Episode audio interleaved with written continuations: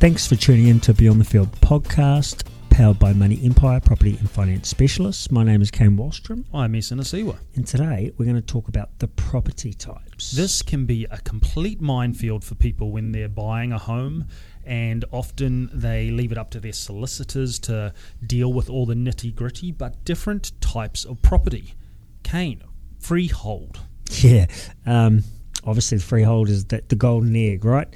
Um, freehold means uh, that you own the land as well as the dwelling. So, um, in essence, the site that you're on, you own the complete package, really. Um, this is, I suppose, what everyone aims to do uh, and wants to do. We know that um, land appreciates in value, um, dwellings depreciate.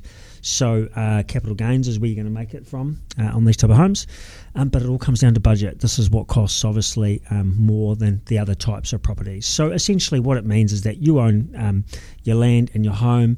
Um, obviously, budget permitting, you can do uh, renovations or whatever you may do with council consent. You don't have to um, obtain any other authorities to do anything. Cool. The second one, cross lease. We see a lot of this in Auckland and a lot of people um, subdividing properties, and this is a now a very common one cross lease property. Yeah, so uh, across leases where you've got a shared piece of land, I suppose.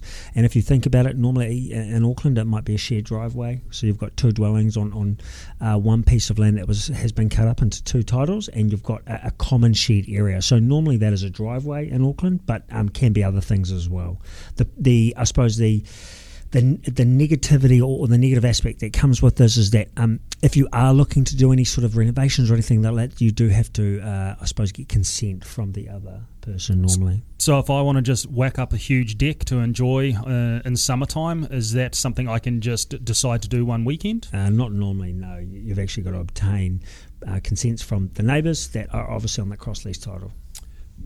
Drum roll, please. Leasehold. Yeah. We've heard some uh, amazing stories, um, sometimes negative around leasehold, especially in the Auckland region at times. Um, leasehold land. Yeah, so leasehold is uh, where you own the dwelling, so you've you own the home, but you don't own the land. So someone else owns the land, and you actually pay them land rent um, to to lease that.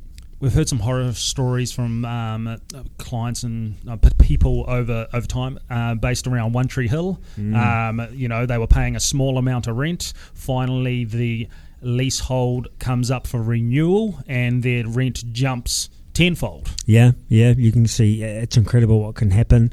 Um, obviously, this type of purchase is really cheap because you're just buying the dwelling, um, and you might be taking on a hundred year lease on the land or whatever it may be, or fifty years, but it does come at a cost. So you are paying land rent there. So remember, these type of houses you're not going to be buying to make money off over time. Um, it's it's it's land rent. Cool. And lastly, for the listeners today, unit title. Yeah, so I suppose this is a, a, a another word for an apartment, really, but there are obviously other unit titles.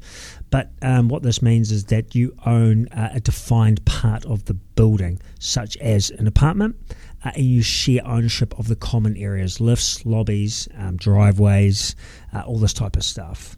Um, the, big things that come with this are obviously normally body corp fees uh, for upkeep of the property um, and all that type of stuff. So there are uh, added costs of this. Um, and generally, apartments are obviously cheaper than uh, your freehold type of land, and it's also too normally inner city living. Cool. So to the on to all the beyond the field listeners out there, just a quick snippet of different types of property in Auckland. Stay tuned for more.